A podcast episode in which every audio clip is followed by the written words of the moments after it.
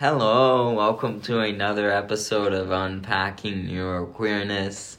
I have another special guest on the podcast today, my grandmother, Theo Gund.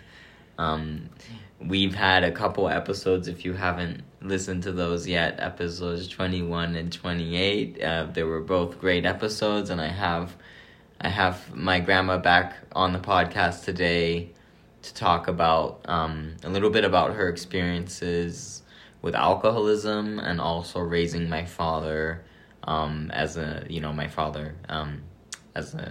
was an undiagnosed ADHD child. So without further ado, welcome back, Grandma. Thank you. Thank you. It's nice to be with you, and welcome to Sun Valley, Idaho. Yes, thank you. It's been lovely. Anyways, my first question is, so with my dad, what were like some of the first things you would say you noticed that like you could tell that he was maybe different than most kids? Well, I didn't actually notice that he was different. I noticed that he was a very outgoing, friendly, loving little kid, curious, and a lot of fun. We were worried when he started to walk that he walked on his toes, because one of our friends told us that walking on your toes was an indication of some kind of a brain anomaly. But that his brain functioned perfectly well, very curious. I had no notion or any idea that there was anything unusual or different about him. He got along well with everybody. He was sweet. In school, he did well. He has very strange handwriting. It's illegible. Nobody can read it. But he's left-handed, so my father was left-handed, and I assumed that because he was left-handed, no one would ever be able to understand his writing. In elementary school, he was tested and put in an advanced, gifted children's program. As he got older, he got less interested in structure. He had many, many, many emergency. He had accidents. He was very accident prone. That's the only thing that I think was troubling about him, a sign that there, just constant drinking kerosene at one of my artist friends' houses, putting beans up his nose. He had a terrible crash running into a stationary airplane. He just had his physical with his physician, and we went to the park to celebrate his perfect health, and smash right into the fixed wing of an airplane with a terrible gash. We got him right to an emergency physician, and then the emergency physician said, go to a plastic surgeon. So lots and lots of horrible, troubling, gashed legs. Yeah. So, but otherwise, personality-wise, I thought, delightful, curious, wonderful, distracted, and the distraction manifested in the emergency room of the hospital. So that was my experience with him growing up. But I find him to be, he's just a terrific human being. He's one of my favorite conversationalists. It's always fascinating to talk to him. If he's ADHD or has some kind of a brain challenge or brain differentiation, it's, for me, not a challenge or a worry. Well, lovely. Thank you for sharing. I certainly relate to a lot of what you said about him, like his impulsivity and his hyperactivity. They're all...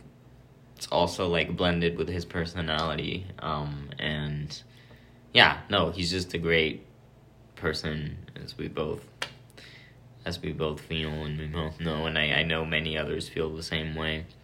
And so, yeah, the next thing I wanted to ask you today is related to your experience with alcoholism, if that's something that you're comfortable talking about. And I'm just, you know, it's like we haven't talked about it a lot before, and I know that alcoholism is something that a lot of neurodivergent people struggle with. Right. Yeah, so. Okay, yeah. So I got into trouble with pills, and smoking cigarettes was, of course, something starting at 14, smoking, and then pills and alcohol. My mother was an alcoholic who was full-blown at, I think she was probably 35 when she was really a serious alcoholic, and that triggered bipolar disorder, manic depressive disorder, which was a huge, huge challenge. She ultimately had over 30 electroshock treatments. So we dealt with her challenges, mental challenges, in and out of psychiatric facilities. But you didn't ask about my mother, you asked about me. So I've dealt with an addictive personality since I started smoking cigarettes. And at age, it was very distracting. I was asked to leave my university twice due to my unattractive behavior. And had a very difficult time focusing on studying. But at age 32, I got into a group program that dealt with my addiction, and was able to stop doing the addictive behavior and engaging in addictive substances. So that was at age 32, and I'm now 80. So I've had way more time sober and straight than I did in the mayhem that I created around my various addictions to food, nicotine, pills, alcohol, spending money. Yeah, I've had some decades of calm, thanks to a self-help program. I see. Thank you for sharing all of that as well. I had another curiosity. I mean, I know we're kind of going back and forth a little bit, but I suppose it's still kind of a little bit on the topic of addiction. What was it? I know my dad had some struggles with addiction too, and that happened when he was a teenager. What was it like having to see him go through that, and did your experience influence that in any way?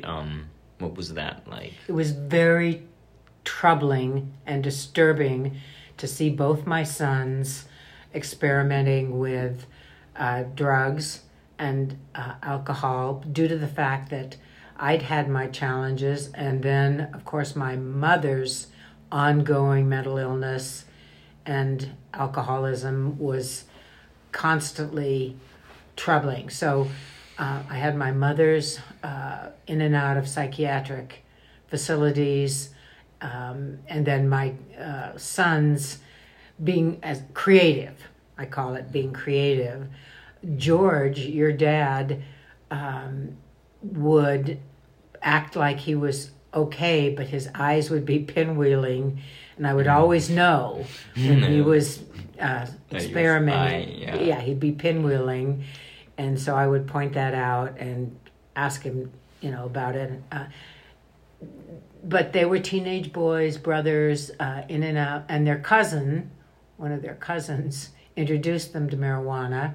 So, yeah, I was very troubled, and because I had found success with a group of men and women who helped me with my addictions. I shoved them into programs very early and encouraged them to participate in those programs to deal with their drug and alcohol challenges. Yeah. And your dad did spend several months in a rehab at an early age. I see. What was it like, the transition, like, when he came back and, without the disturbance of drugs and alcohol, he returned to a you know, politically a little radical, but sane and healthy and, you know, just basically a very outgoing, well, a friendly, curious, smart, really smart human being. I agree. Very easy to get along with. Not aggressive, not unpleasant, not negative. Just a easygoing, for me, very pleasant person. Yeah, certainly. It's true. Well, since we have a few more, I think we have a little bit of time still. I wanted to ask you a little bit about my grandpa, George Gund III, and a little bit like about your relationship with him, because not so much on a personal level, but like in terms of just, you know, we know that, of course, we can't know now if he was neurodivergent or not, but we know that he had a lot of quirky personality traits, and so I don't know. I'd love to share briefly about him, a really generous person, very smart and engaged in many, many, many, many activities and lives. But here was the big problem. He was a thrill seeker, an adventure seeker who had no nervous system, who could engage in all kinds of dangerous behaviors. And I am a person who, like the pea princess, who can't even stand a mosquito bite. If I get a mosquito bite, I'm very upset and want to go home. So we had two very different personality types. I was very vigilant about my surroundings, scared most of the time, nervous, and nothing frightened him. So he would take me on these trips, these death-defying adventures, have me in the ocean with him, surrounded by sharks and barracudas, thinking, isn't this wonderful? And I would be terrified. So we were all over, I was young, in my 20s, all over the world. Once I woke up on a small plane, single-engine plane, that he foisted me aboard, flying over an island, actually, in Ohio called Putin Bay. And I woke up in this terrifying little plane with no doors. So, and he thought that was a fun thing to do. So, yeah, he was a really adventurous kind of guy. And I was in a total state of terror for years. So that was the major problem with our relationship. Well, thank you for sharing that. And I certainly recall his adventurous spirit. Yeah. Yeah. Well, I think those are pretty much all the questions, or most of the questions, pretty much. Yeah, pretty much all the questions I wanted to ask you. I wanted to, before we finish, I wanted to ask you a little bit about the book that we were just talking about, A Day with No Words, by Tiffany Hammond, and your your opinion and commentary. Okay.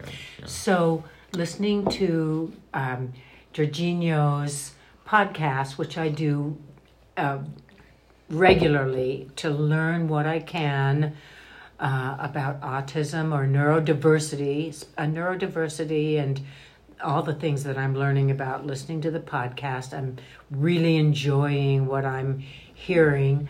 Has encouraged me to pay attention. And so on NPR, which I also listen to, National Public Radio, I heard a wonderful, wonderful interview with Tiffany Hammond. She's a podcaster. She's an activist. And she was discussing a book that she wrote. It's actually, I think, more of a children's book, but everybody can enjoy it, called A Day with No Words, about her sons who are autistic and do not speak. And so she wrote this wonderful book for all of us, showing us how even though some autistic people do not have verbal communication, they're absolutely present, and we need to pay attention and know that they're conscious and present too. So I really loved Tiffany's book, A Day with No Words, and Jorginho will tell you about her podcast, how you can listen to her, because she's an activist and a psychologist and brilliant and articulate, and really helps us understand her sons who are articulate in their own way without words.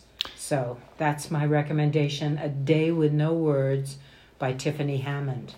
Yes, I thoroughly recommend everyone checking it out. I'm going to put that information in the show notes. Once again, thank you for joining us, Grandma. Another great episode here in Sun Valley, Idaho, live. So yes, thank you for listening. I hope you enjoyed this one, and I'll see you next time.